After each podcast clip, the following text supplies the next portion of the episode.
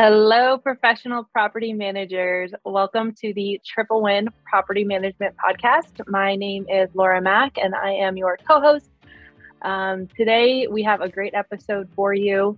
Our Triple Win events are typically recorded live on Zoom in front of an audience. And for this episode, we had our biggest turnout to date, where a couple hundred PMs plus some joined us live to talk about AI in property management. So, really excited for you to listen to this episode. We dive in deep. So, in the beginning, you might feel a little out of your depth, but just hang in there. We very quickly get to some practical applications that you can apply today in your property management company. And we actually got some feedback that we needed more. So, you guys wanted more, we delivered. We got on a follow up call with Wolfgang Krosky, who's one of our panelists and spoke to him for about an hour on practical applications of AI in property management. So that is being uh, recorded and uh, produced as a follow up podcast episode that will be released on March the 9th. So be sure to look out for that one. So without further ado, please enjoy this conversation with Andrew Smallwood, Ray Hespen, Tom McGarry, and Wolfgang Krosky. Enjoy.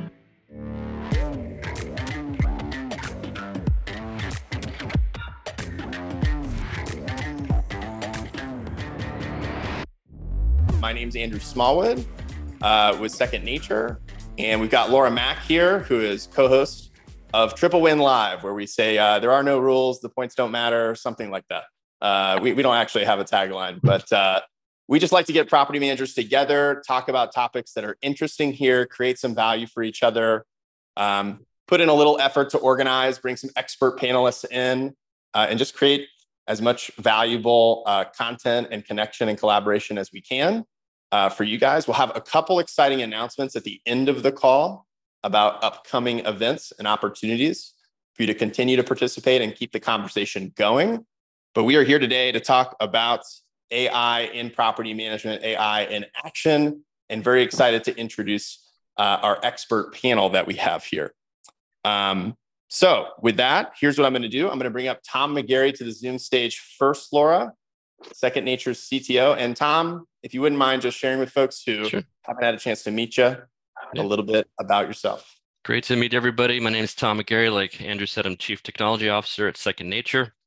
I've been doing big software for 30 years, company building for 20 years, uh, big software engineering, started in desktop, moved over to big web applications, um, enterprise at one point as well. So done a lot, built a lot, done a lot, and um, and recently in the past 10 years, really data has been sort of my my mantra. And uh, what I realized through the years is that uh, uh, we built big systems, but we never took care of the data. Data came as an afterthought, and uh, data strategy came in much later, and it was always a disaster, and was also always very difficult to implement after the after the fact. So I've been on the soapbox to to make sure you have a data strategy. I've been involved in data much more on the engineering side and the plumbing side, bridge building side, but just recently I've uh, obviously taken an interest in, in artificial intelligence, machine learning, and uh, and really in an academic sense uh, for the time being.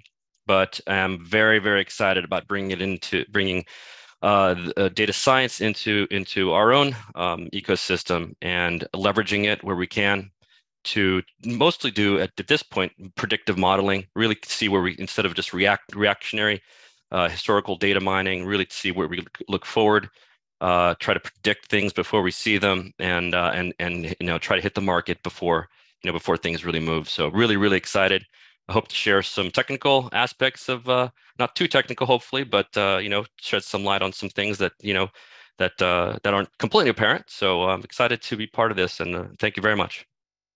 Awesome. All right, Tom, thanks for that. And uh, coming in from Charleston, South Carolina area as well. I know we've got a couple yep. folks on here.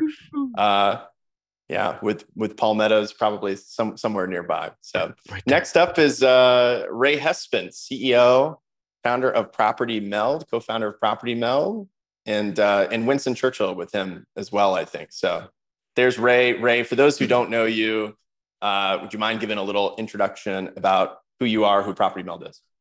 So I'm going to go and uh, baseline uh, set expectations right here. I'm the least qualified panelist in the room, so um, so just everything that comes out of my mouth is probably going to sound a little bit less intelligent than the peers that are on this panel. But super thrilled to be part of this.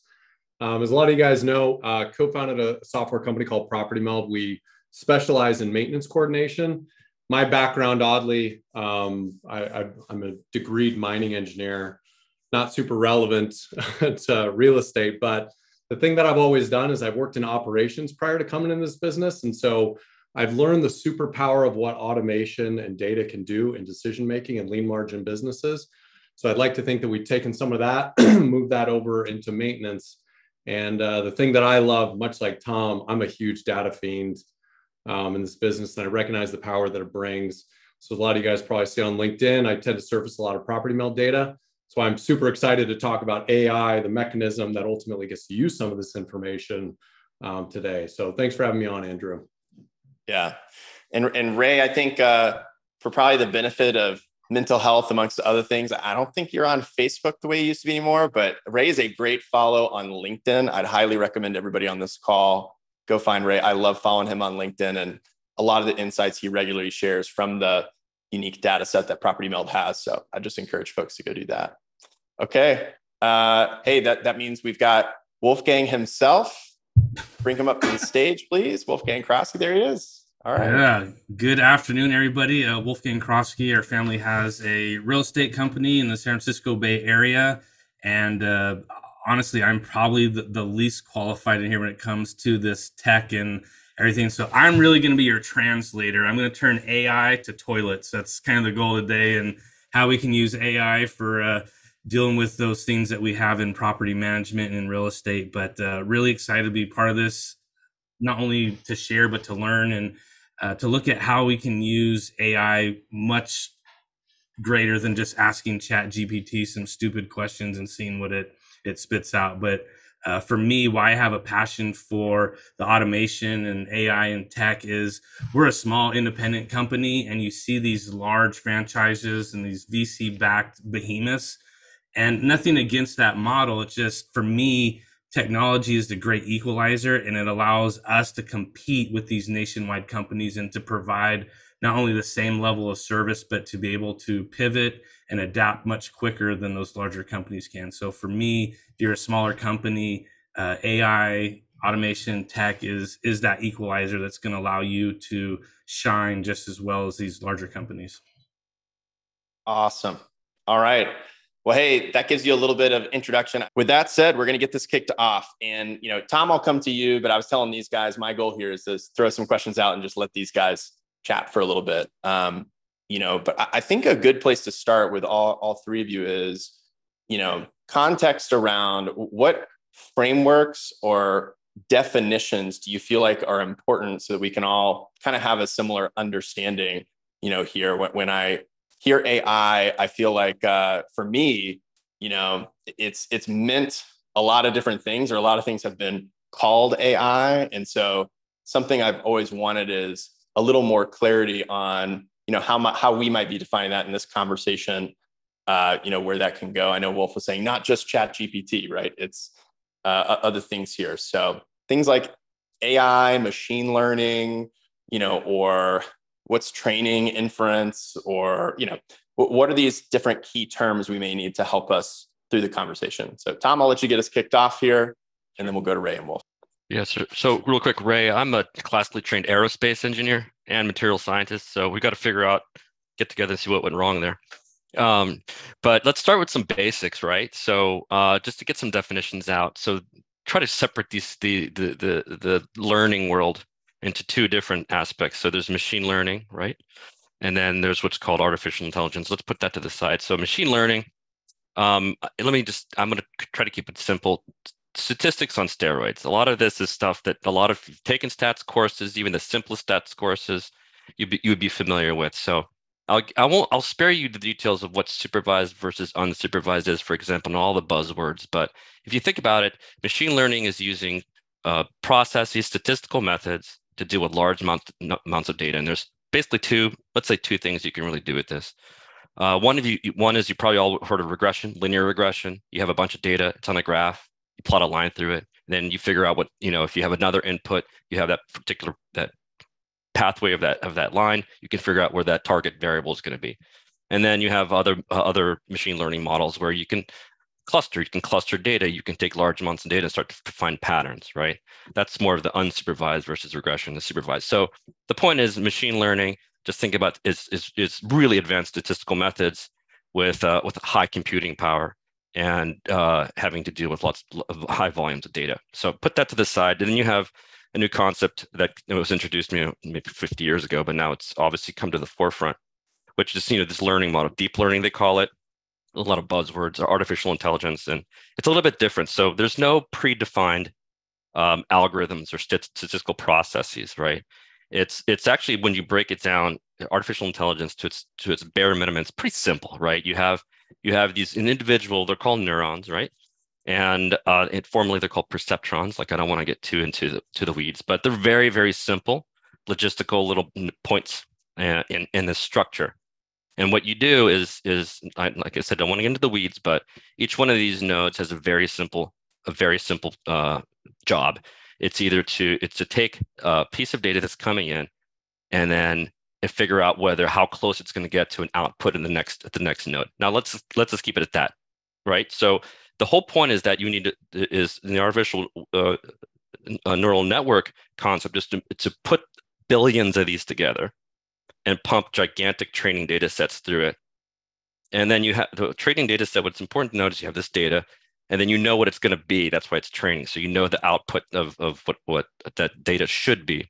And then what you do, and I'll spare I'll spare the details of the gore details of how this works through the network, but by assembling billions of these of these nodes, um, you can pass data through, and then using statistical methods inside each one of those nodes, you can approximate at each one of those points some sort of accuracy. So in, in the end, what, what's happening is the, the, the model in itself is very simplistic. There's no actual algorithm. Um, there's just a set of points with with uh, certain weight factors across the entire uh, neural network that you, you you establish this, this, massive set of parameters that becomes your model and you store your model and then you obviously you adjust these parameters and tune these parameters to get as close to accuracy in that training data set as you possibly can and once you have that you have your model ready to go and then you can run data through it and see if you can approximate and find out what target you, you targets you want now that's very technical I apologize to get so much in the weeds, but the point I want to get to it at a higher level is that in, in itself, our artificial network is composed of very, actually not very intelligent things, but assembling massive amounts of these. You, and you can tune it. You can tune a very gigantic set of data to to get the results that you that you expect from a training data set. So I'll leave it at that. I just wanted to throw that out as the basics and start there. Uh, we can go eventually into what different models there are in each one of those, but that's how that's in basic form. Those two components are are the building blocks of, of, of learning, of machine assisted and then artificial learning. So. Tom, I think that was great. I see people appreciating the chat. I also know there's some folks like me that just heard perceptron for the first time. Yeah. So uh, that really appreciate that. Mm-hmm. Yeah, that's great. Um, you know, Ray and Wolf, what would you add here of like how you guys think about a framework or key definitions that we we should have here before we get started?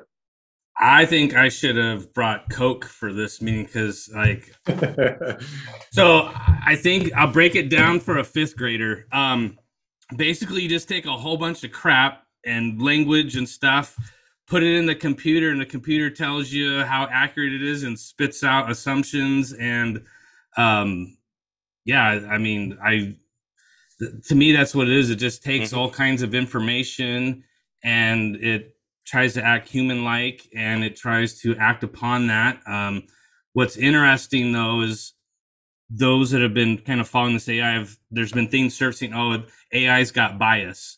And people said, no, it doesn't have bias. It just depends on all the information that was thrown in there. So if you only throw in certain bits of information, did you create the bias or does the AI have bias? And um, to me that's interesting because i'm seeing questions come up about well how's ai going to help property managers i think the number one place we're going to see this real quick is tenant screening and coming up with why or why not you should rent to a tenant which is probably going to make those fair housing ambulance chasing attorneys just their minds are going to be blown because well the computer did it it wasn't me there's no bias So uh, it's gonna be interesting to see how it does that. But I think if I were to explain AI, actually, I, I asked Chat GPT right now what a what was it a perceptron?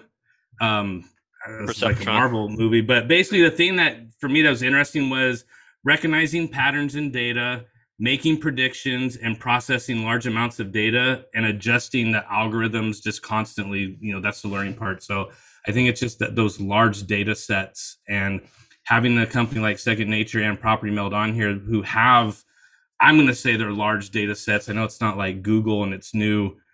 What they come up with some crazy names, not Brad, it's like Bard or something is their competitor.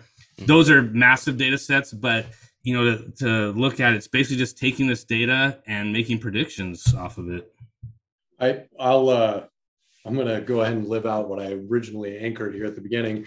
I think Tom has got, you know, by far, if we got into a conversation more than about 30 seconds about AI, he would school me and I'd shut down. Um, but uh, the best way that I heard somebody describe it, and this was like the most articulate version, I think it was so well done in doing it, where you try and figure out it's about this large data sets that you train models on that make individual decision points that ultimately create an output that you're trying to go for. Uh, the best way that I ever heard Chat GPT as a thing, it was a calculator for words. It's the first one that we've had, where you basically try and you put in some information, much like you do a normal numerical calculator, but it's a calculator for words.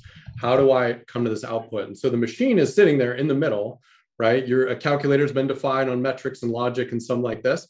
You take something like human language that is much more complex, and you're basically creating a model between you and your input and what kind of output you're getting.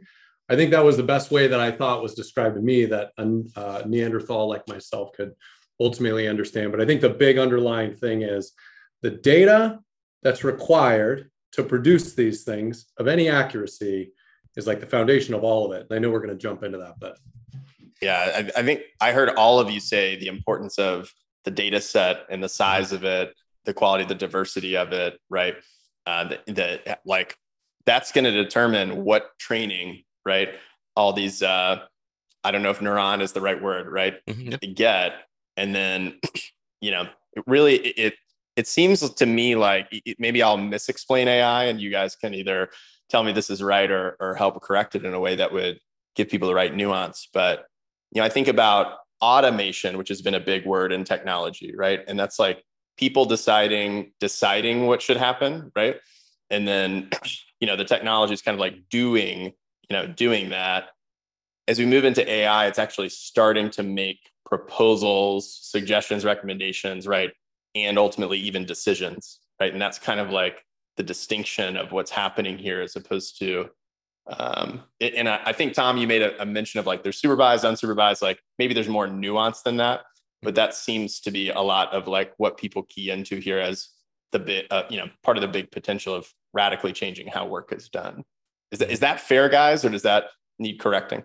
I think I think the big thing that and and Andrew, this was the big thing is I was kind of like writing down notes. You know, if I'm anybody sitting in this room, I'm sitting there going like, I'm seeing this brilliance of Chat GPT, and I'm sitting there understanding what kind of implications in my world it's going to be.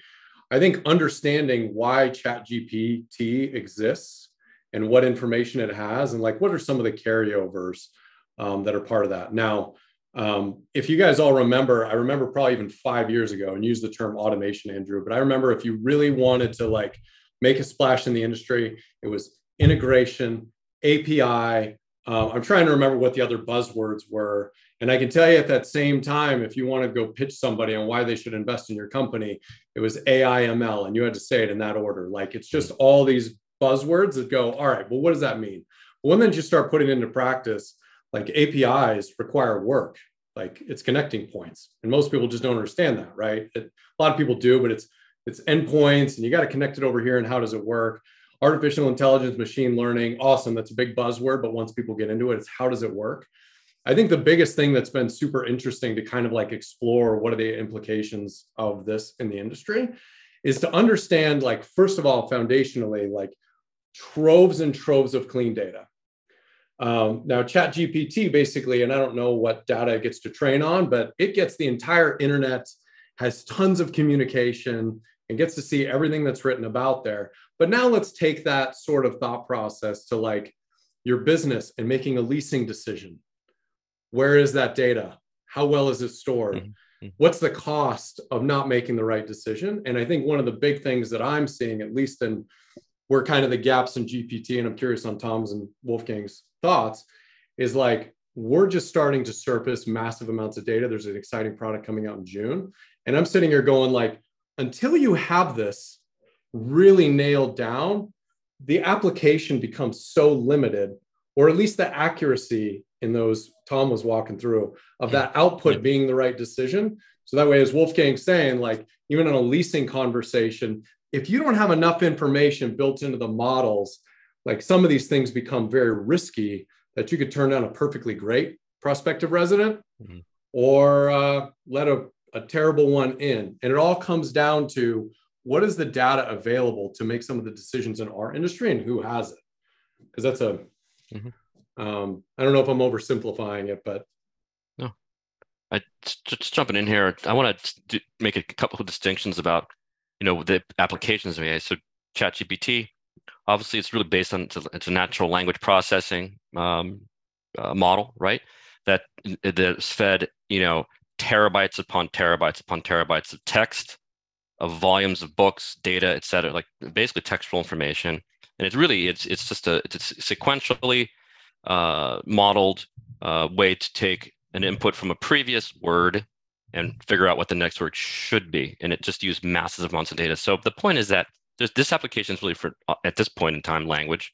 Obviously, you can figure out all the different applications you could use for that, like we use now, like obviously uh, chat and content filtering and content generation and whatnot.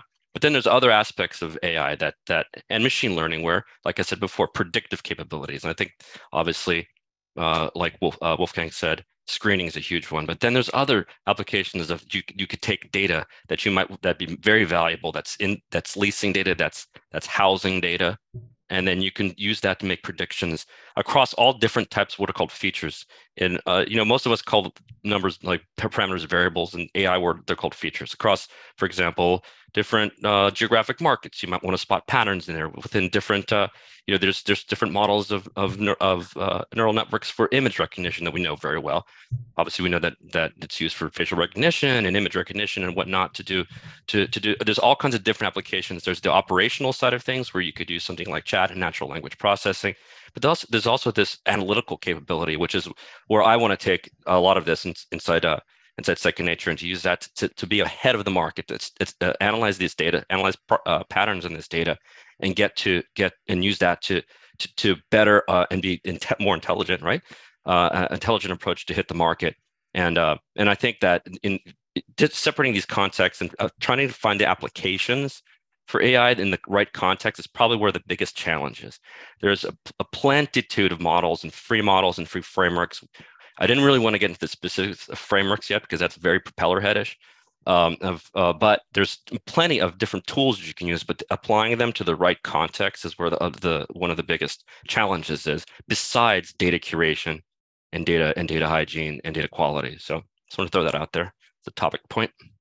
I'd love to throw this on its way to Wolf, which is maybe in the chat even. If there's folks on this call who have started to use tools, you know, whether it's mm-hmm. ChatGPT or um, Jasper or like there's I know there's a number of tools for like content generation, whether it be for listings or SEO content to attract owners mm-hmm. or you know, I'd love to hear like where are people using some of this now? And our panel even asked like they were curious about this. We'd love to to hear that or or see that in the chat, you know, where you might be using it now or considering using it, you know, next. And Wolf, what do you see there as far as as you know, potential practical applications and or where it's being used now? I know you predicted screening earlier. What else are you seeing?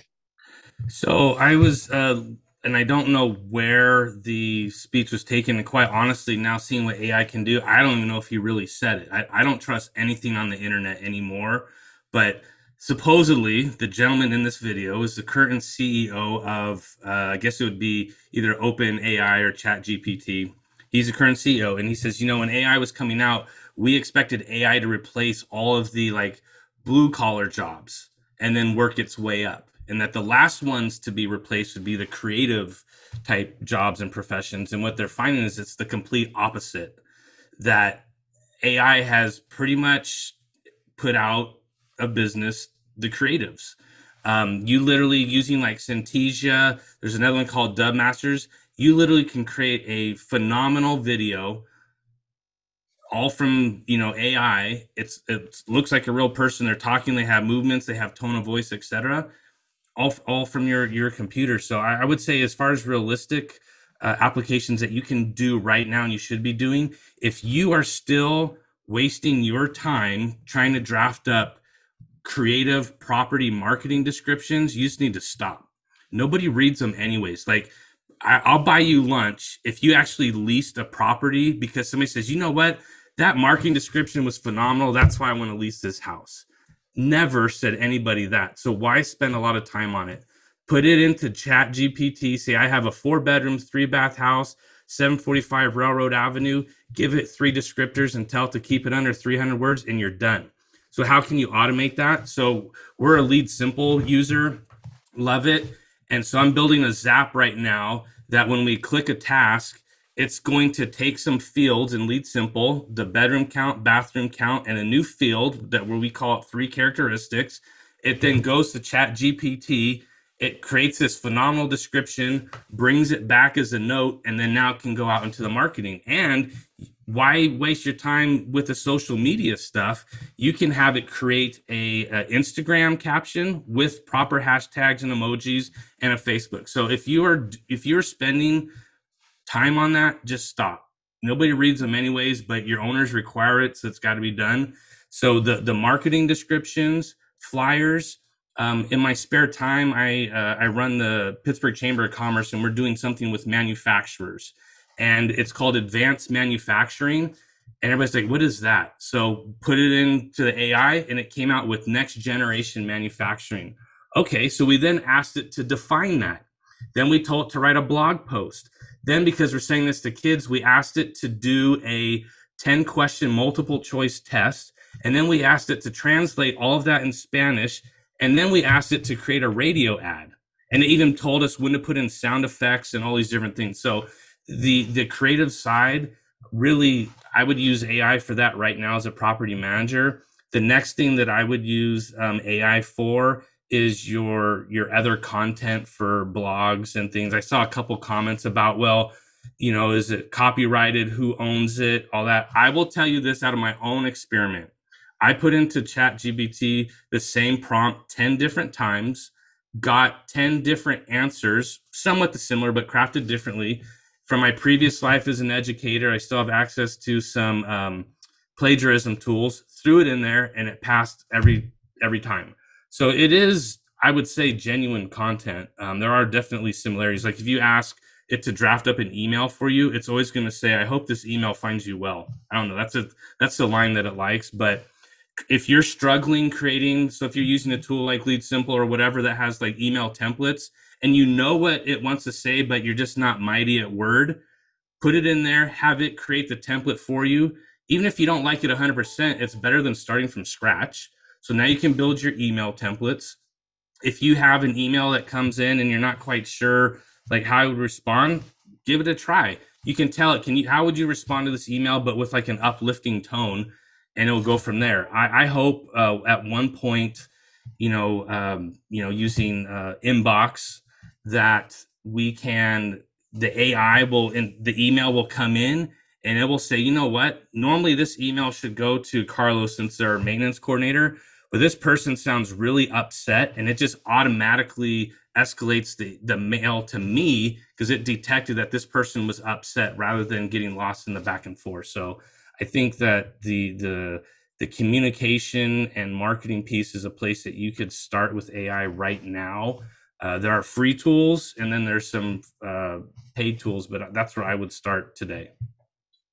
Wolfgang, I, I think that's super interesting. And I, I think the thing, the, the biggest thing that I heard from over on your end was it's taking some of the things where it's not necessarily decision making in kind of an aspect. It's more like content curation that maybe somebody might outsource to a, a, you know a Fiverr or somewhere there, and like further reducing some of the costs, maybe enhancing the speed of kind of the return.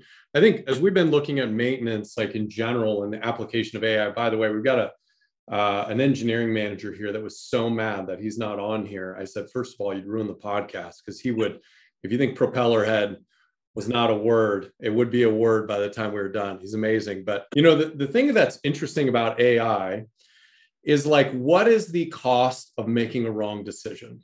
Mm. And you know, he was a former AWS uh, Amazon employee, and you know, that's one of the things. Even if you get it 96% right, what's the cost of getting it wrong 4% of the time? And you have to like really weigh those risks. And sometimes AI can be very complex, and it's like, you know, if it just makes a wrong decision, what's the impact of that? And so we've been thinking about maintenance, and is maintenance coordination going to go away? All that sort of stuff you know we're just starting to tap into the world that is understanding the data of the real world and creating a digital twin to some extent which is basically we have data that properly reflects what's happening in the real world and then once you do that you can start to understand what are those interesting correlations that what levers people can move to ultimately make an outcome that they want and then you can get to this point where i think the idea is um, the distance between even where we're at at Property Meld, which I think we're we're the ones who've got probably the biggest head start in this. The difference between that and ultimately making a decision if a resident submits a maintenance request and like if a leaky toilet, the ability to understand if it's water leaking on the ground or it's leaking in the tank and those implications and it automatically runs everything, schedules everything. We're so far out. But where it feasibly can get in the more short term in terms of maintenance is what what's called like and tom correct me if i'm wrong is ai like assisted decision making where it's like you're not making the decision much like wolfgang is talking about you input something you get an output you're accepting the decision you're control c control being somewhere. But like the cost of getting wrong on that is you know you say in regards or whatever at the top of the email. It's very light. The risk is light. But when it starts to become when it's maintenance and it's somebody's home and it's potential $20,000 and there's potential litigation involved and all that sort of stuff, this becomes really important. So the concept of where data can go, once you get clean data and you can essentially train outcomes and all this, you can do what's called AI assisted decision making, which is basically when that request comes in, maybe it's suggesting a next step, but a human being's backing it up to where it's not like you still need a maintenance coordinator that knows what a toilet is and knows what you know all that's happening. But when it says hey do you want to send somebody out as an emergency repair or somebody not? We're going to suggest this because of the information and the ai suggesting it but it's not actually making that decision and i will tell you even from that element i think it's going to take years to get it very robust to where it is injected in every aspect of the maintenance process um, just as a context from what we're seeing on data and just kind of where we're seeing in the industry. So Ray, do you I mean do you think it will get to the point where the AI will say, okay, your properties are located in Northern California, and based on our data set, we recommend that these properties in this area get this maintenance done based on our data, that you'll make those recommendations or predictions?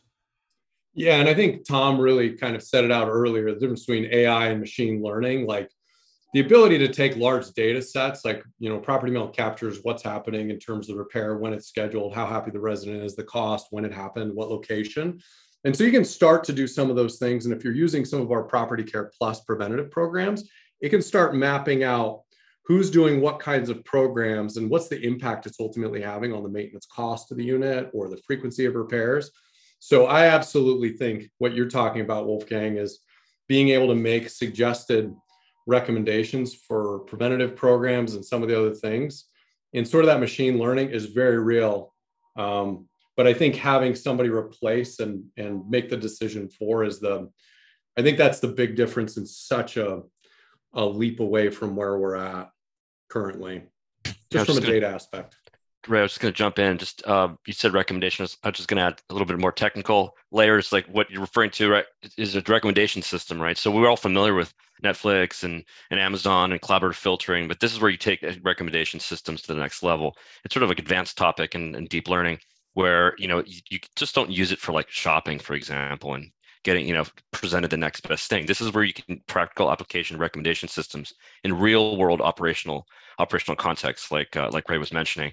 And uh, if you want to do more research and look it up, recognition systems, and obviously you might get into the weeds as far as technical aspects of it, but in the non-technical, this is where this is where we're going to go. And assisted decision making is going to be leveraging heavily the uh, evolutions recommendation system. So keep, that's going to be on the on the horizon and in the forefront, and along with natural language processing and and like GPT GPT three by OpenAI. So before we um, move to something different here, I just want to open it up. Like I feel like we've heard a couple things of hey, it, it, people have been hearing about AI and specifically AI in real estate and specifically in rental real estate and property management for you know a, a long time. I think there's a number of people who feel like there have been some like broken promises, and I, I think about like looking back on it with what you've shared now.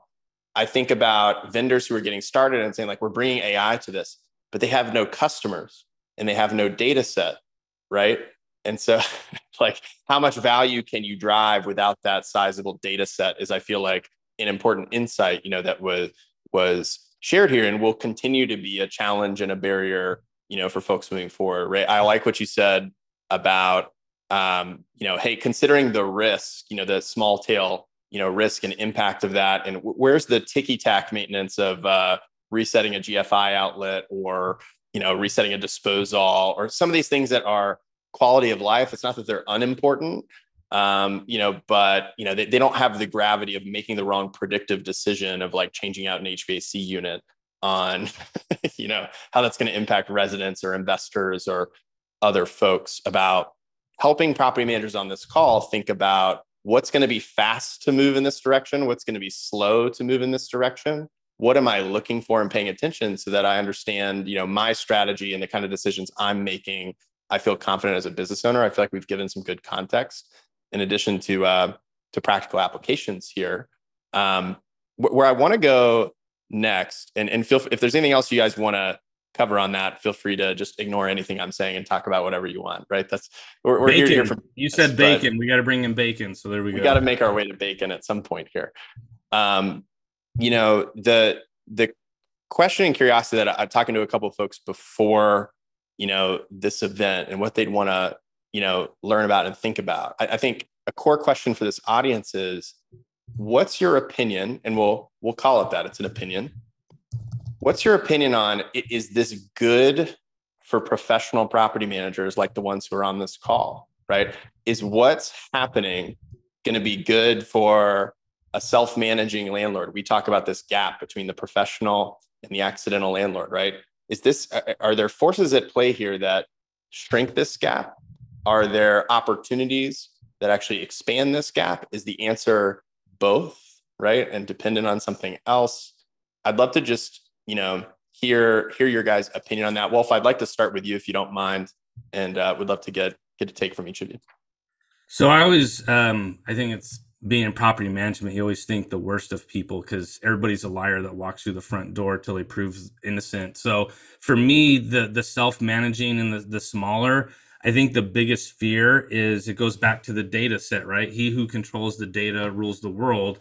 So when you have these large national trade organizations for the real estate industry that sell out to private companies, um, they have the control of the data set, right? You know, the MLS, the, all these different things, that is the data set. So if they then sell their data to companies that then can create great AI and now make it available to everybody, it really reduces what I can offer to differentiate myself. And it's going to come down to which is you know what second nature is known for that that customer that client experience. So sure the ai is going to get better. It's going to allow the the diy landlord to do more on their own. I remember you know like 15 years ago a differentiator was well we can run your tenant's credit. Now anybody can run a tenant's credit. That's no big deal. So those tech things those tools or those things that you thought were so great it's going to come down to one thing. How do you make people feel and those that feel good are going to write you checks. If you don't make them feel good you're not going to get a check. The the tech tools you have are you know everybody's going to have access to them but my my fear is some of these national associations are going to sell their data set because that's their most valuable asset. And especially with some of the um, um, anti-competition or the you know competition laws out there the the selling of that data is going to really make it harder for smaller companies to just be average. You're going to have to be great if you want to stay in business. I think one of the things that I, I have to imagine um, now, I wasn't there, um, but but when the calculator first came out, I have to imagine it was considered cheating by a lot of people, and it was like, but but why you haven't used the whatever the thing with the wooden dowels and you move the abacus and you're abacus thank you. And everybody was sitting there going this is witchcraft and you know just abacus is you, you learn the foundational elements of what we're doing and that's what makes you exceptional. There's value in still understanding fundamental math but i think the the thing that ai is doing much like this is the value chains moving just like the calculator. It's like and you know i saw some comments and some notes about people being able to write papers maybe the value chain of human beings is not about writing papers anymore and that's not the value that you're doing. And so i think if we consider in that concept is it good or is it good for the industry is probably a better question asked will it go there regardless? And the idea in thinking through real estate i can really move down to two different things predictable noi and you hang on to your residence. Like those are probably it and so then you can go back and go, can AI help me improve those two things? And if it can, boy, is it going to happen. If it can't, it probably won't unless the reward function of real estate changes somehow. And so I think AI in property management is probably going to find its ways in what Wolfgang was talking about, which is what sort of things do you normally hire a Fiverr or you got a virtual assistant somewhere or anything like that? Um, I think more complexly, making a decision about how to do a repair or whether to repair or replace or some of these other things or make other decisions, there's value in there. But it's are any of these tools going to be really beneficial by AI or machine learning that are going to adjust adjust those two metrics? And if they do, I would say it's not is it good for the industry? It's just how do I need to get involved with this? Because ultimately my investors care about that. Throw in something here, just more like philosophizing about, you know, what's happening with AI, of what you guys have been mentioning it's the commoditization of technology, right? The democratization of, of technology putting the hands of many. And this has been an age-old problem with technology. And what forces it forces competitions, forces it actually uh, liberates uh, a lot of companies to do what they do best, just taking care of their customers, right? And uh, and if so, it's going to force competition, force you to, to, do what you do best, and what your what your competitive advantage is, is, is your core mission and the you know, democratization of technology in other people's hands is, is going to be an inevitable fact. And like Chat GPT would, if you think about it, well, it's going to put all the content writers out of business, right? But is it? Is it? You know, like um, so this is where it's going to force in that particular uh, industry some real reevaluation of uh, of what what your differentiation is. So that's just an example of what Ch- ChatGPT could do, but um and but all these different examples that you're mentioning is just going to force all the the companies to to become more competitive and and also like I said alleviate and liberate them to do what they do best. So. Can, can I say one other thing on there? And I'm sorry for just jumping in here. Yeah you know i was doing this talk at our user summit and the thing is is talking about the value chain moving and if you look at the cars of like the 70s, there was a built in light to basically work on your vehicle.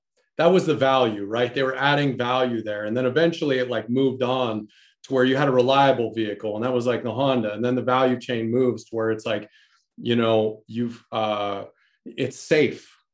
And then the value chain moves and it's driving itself. Like you tend to commoditize. Nobody tends to win like all alone. It commoditizes and like Tom said it forces you to move. So I think for us, making sure we're not putting all of our eggs in the basket of saying we're just really good at reading a prospective residence application that's probably not a very defensible place where you're ultimately going to have a lot of value and so continuing to move down the value chain of putting more emphasis i'm a big one on maintenance i'm a little biased but it's got to be one of those other things that are harder to do that these are going to take off and potentially become pretty even in the industry and keep, keep moving because I think that's ultimately the long term defensibility. And it does free it up. But I think hanging on to that personal touch is a great one that I've talked to a lot of people about.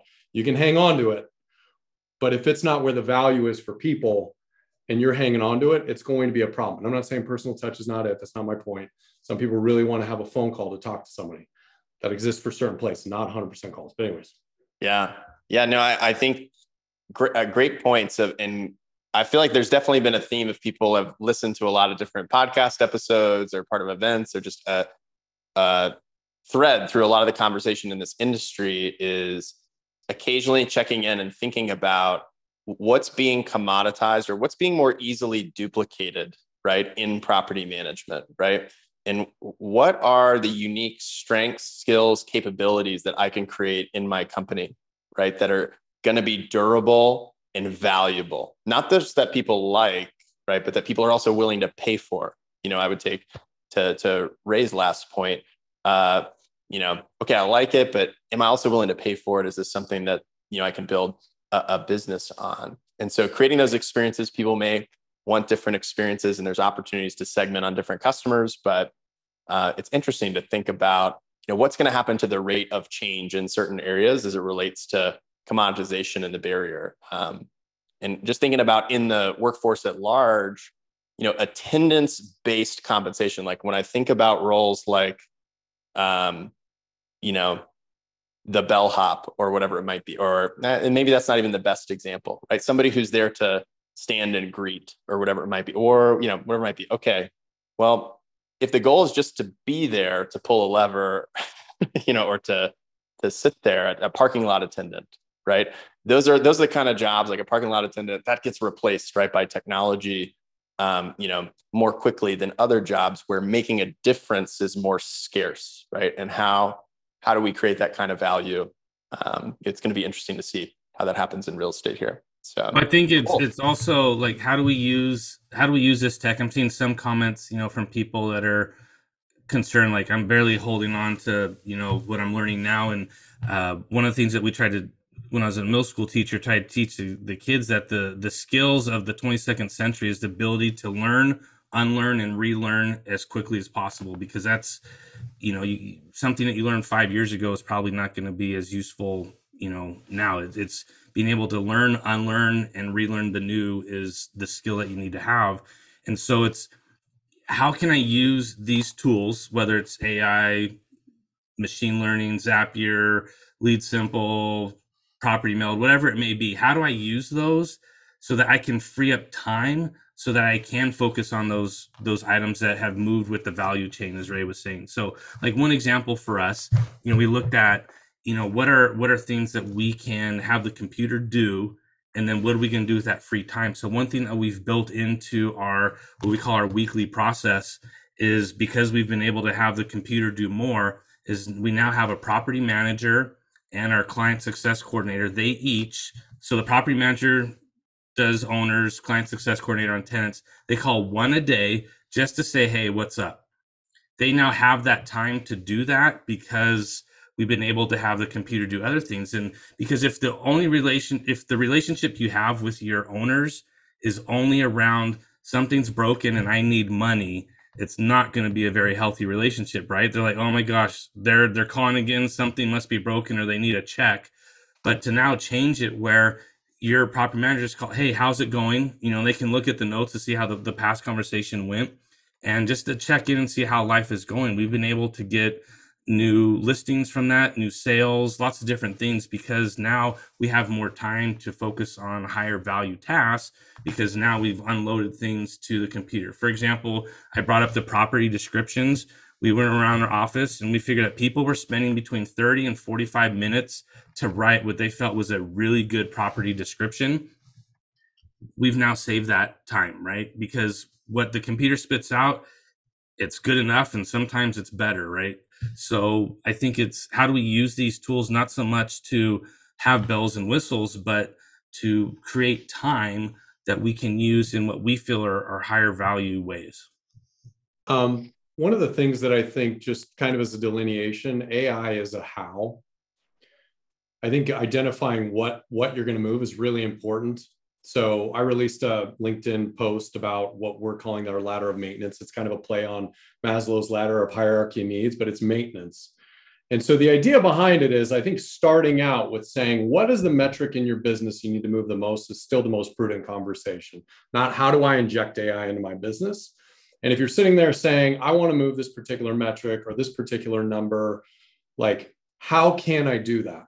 Now, AI, now if your metric to move is the amount of time you spend on mundane tasks, like that's a great one. Wolfgang gave some great examples of that. Then you can sit there and say AI makes a lot of sense here.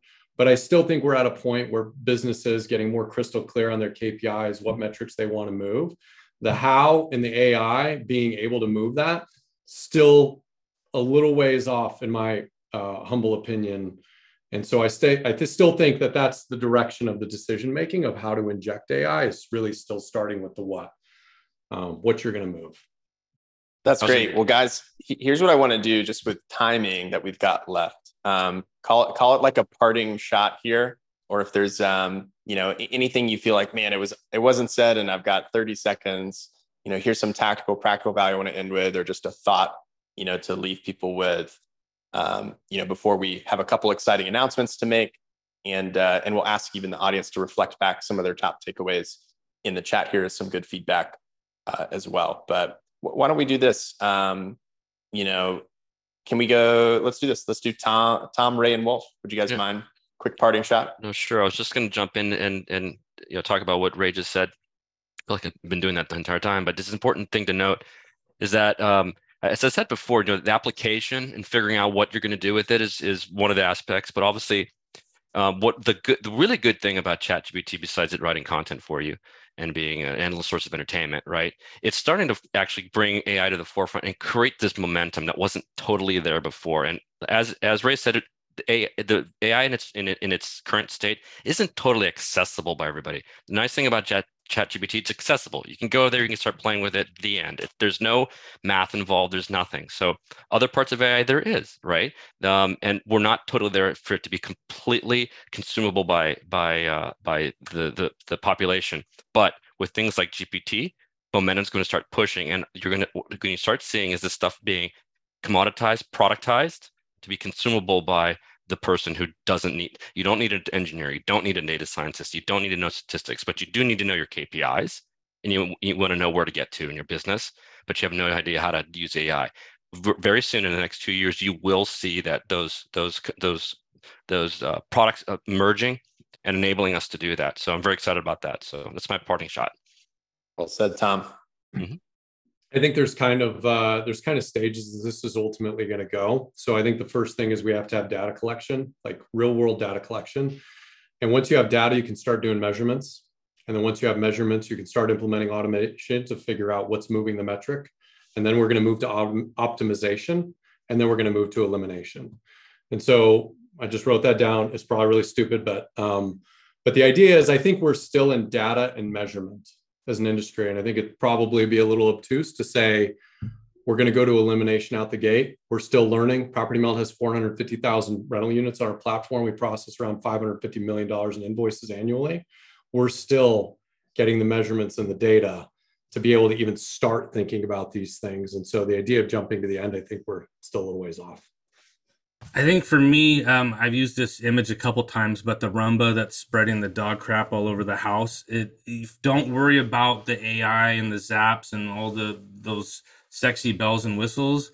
It's policies and procedures and your processes that you know if you don't have rock solid policies that are then put in action with your processes, all AI is going to do is screw it up even more and frustrate people. So um, really you know, going back to the KPIs and all those other, it's get your policies nailed down on all your situations and how how do you do things? What's our policy on waiving a late rent fee? What's our policy on adding removing a roommate? Like nail that down first.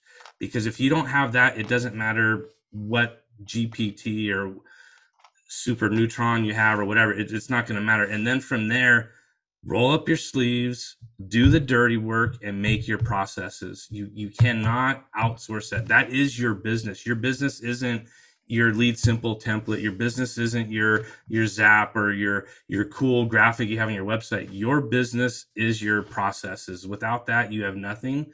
So nail those down. Once you have that, then start looking at, you know, these these other items. But um, to stay on top of what do I learn about AI or all this for the, us common folk down here. Um, Zapier has a great email newsletter that isn't just a sales page. They're sharing all kinds of different things. I highly recommend you subscribe to that and start looking for people on Twitter. There's a, a wealth of knowledge that people are sharing, and then LinkedIn. Uh, those would be the three areas. You know, you find people that seem smart, follow them, and then you know start going from there. But uh, the the knowledge that you need as a property manager is not going to come from a keynote. It's going to come from your peers in sessions like this where where people are talking. But if you're if you're feeling a little anxiety right now by oh my gosh, one more thing I got to figure out, look back. Do you have your policies and your processes nailed down? If not, start there.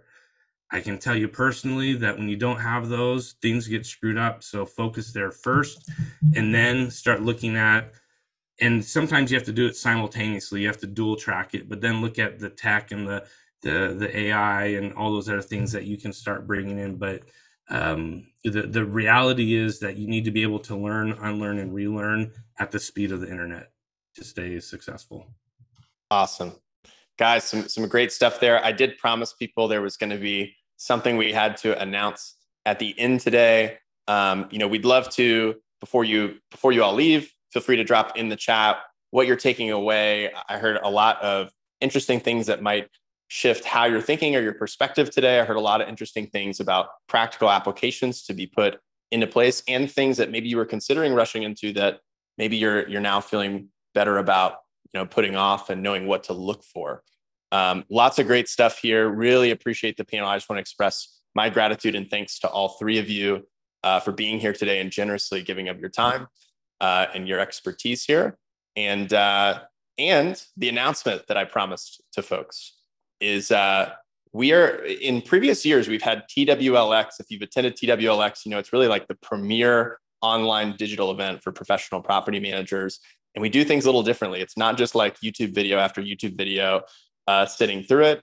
We we get you actually, unlike this, you know, really into small group, you know, interaction with your peers to talk about, okay, you know, how might we actually get some momentum in putting this in place? So while we weren't prepared to facilitate that today, um, we've got TWX coming. And we're actually, based on feedback, going to have a broker owner only option. It's going to be May 16th. We are going to have an option later in the year where the entire team can come as well. Um, but we just heard so much from people on broker owner day of the two day event how being able to have conversation, you know, with their peers at that level um, was great, as it was great also talking with people from diverse parts of an organization for different kinds of conversations. So, uh, really excited. May 16th, that's going to be happening. This will be a fundraiser, 100% of proceeds going to NARPM's charity, uh, Communities in Schools, I think is the name of the charity, if I remember it correctly.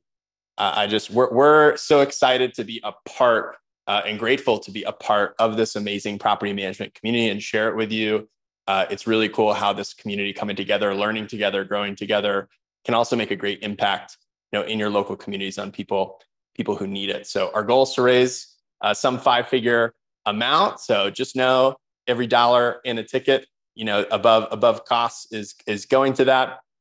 Uh, we're really excited to announce keynote speakers, great panels like this one. You know, will be a part of that. Great interaction, collaboration, conversation with peers is a part of that. Uh, you, you won't regret it. There's going to be a link down in the chat as that opens up today and more information to come. Encourage you to sign up, uh, sign up today. So with that, we're right on time. Laura Mack, I think we have one more bonus free event, the Modern Property Managers yeah. Tech Stack, which is coming next month. Uh, we've already got one or two panelists for that.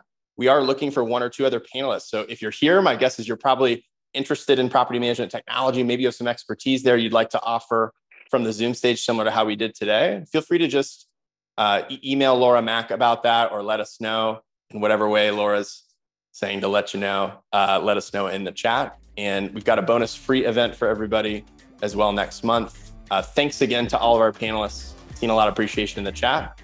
With that, happy Tuesday. Keep stacking your triple wins, and we will see you next time. Take care, everybody. That's all for today's Triple Win Property Management Podcast. Thank you so much for listening. Thank you so much for sharing a piece of your life with us. We do not take it for granted. I also want to give a shout out to Carol Housel for everything she and our team does to make these possible. It's crazy to think about over 5,000 professional property managers have pressed play on episodes in season one and season two now. And we really want to encourage you to keep giving feedback because more and more people are listening. It's getting better and better and better.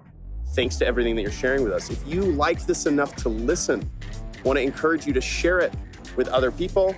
Um, you can give us feedback directly on those social media channels Facebook, LinkedIn, wherever you're hanging out. You can also send us an email at triplewin at secondnature.com. And we just want to give more. We're, we're, there's no sales pitch here, just want to offer more resources that help you find and stack your next triple win and become a triple win driven property manager. So, where can you find that? You can find the private Facebook group, you can find our blog, you can find our newsletter, you can find more resources all at rbp.secondnature.com. Just search for what you're looking for there. And every time we see you, we want to see a better version of you and your business. To that end, keep it going, feel inspired, take our encouragement, and we'll see you next time.